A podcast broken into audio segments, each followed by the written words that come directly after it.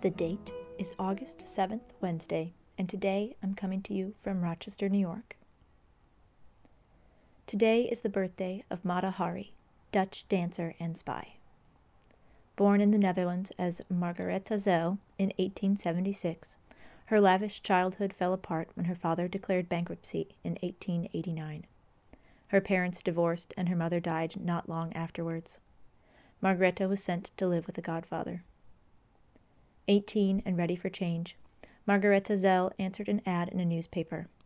A Dutch army captain was looking for a wife. As you may be able to predict, the marriage didn't work out well.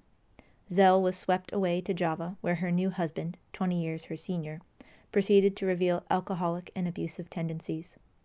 She found solace in studying Indonesian traditions and by joining a local dance group. After a few more turbulent years in Indonesia, the couple returned to Europe, where a divorce was finalized. Margaretha then moved to Paris and rose to fame as an exotic dancer, taking the name Mata Hari. Mata Hari's fame as a dancer made her a favorite entertainer in Europe and led to her recruitment as a spy for the Allies during World War I. Ultimately and unfortunately, Mata Hari got caught in the crosshairs of World War I espionage.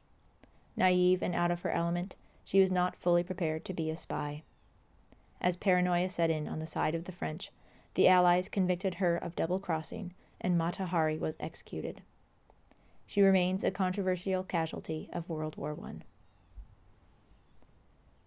And today is the birthday of Kermit Love, American puppeteer and costume designer. Born in 1916 in New Jersey, Kermit Love was raised by his grandparents after the death of his mother at age three. His grandparents first introduced him to puppets when he was a child, and they were big fans of radio programs. In his teens, a horsing accident confined Kermit to bed, and to fill his time, he began drawing characters to fit the voices he heard on the radio programs. Love was a young man during the Great Depression and found work through the New Deal Works Progress Administration as a mask maker in a theater department. From there, he entered into the tight knit world of the theater. Love found his next job in a ballet costume department in New York City under the tutelage of ballet costume designer Barbara Karinska. Karinska would turn Love's sketches for costumes into reality for the stage, and with her blessing, he traveled to Europe, working as a costume designer in Paris and then London, before heading back to the States in 1962. Back in New York City, a friend of Love's introduced him to Jim Henson. Henson and his Muppets, including Kermit the Frog, had already taken off, but he needed help on a new project Sesame Street. Henson had some drawings ready for a new gaggle of motion puppets, but it was Love who helped bring them to life. Big Bird, Oscar the Grouch, Cookie Monster, and Mr. Snuffleupagus were the handiwork of Love. Kermit Love, in fact, accompanied Big Bird on a few tours and made appearances as Willie the hot dog vendor on Sesame Street. Kermit Love enjoyed a long tenure as a costume designer and puppeteer. He passed away in 2008 at age 91. Today's poem is by Emily Dickinson, number 445. They shut me up in prose as when a little girl. They put me in the closet because they liked me still.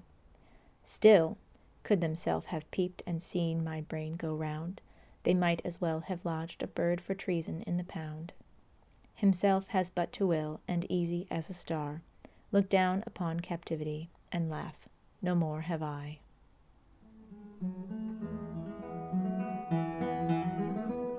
Thank you for listening. I'm your host, Virginia Combs, wishing you a good morning, a better day, and a lovely evening.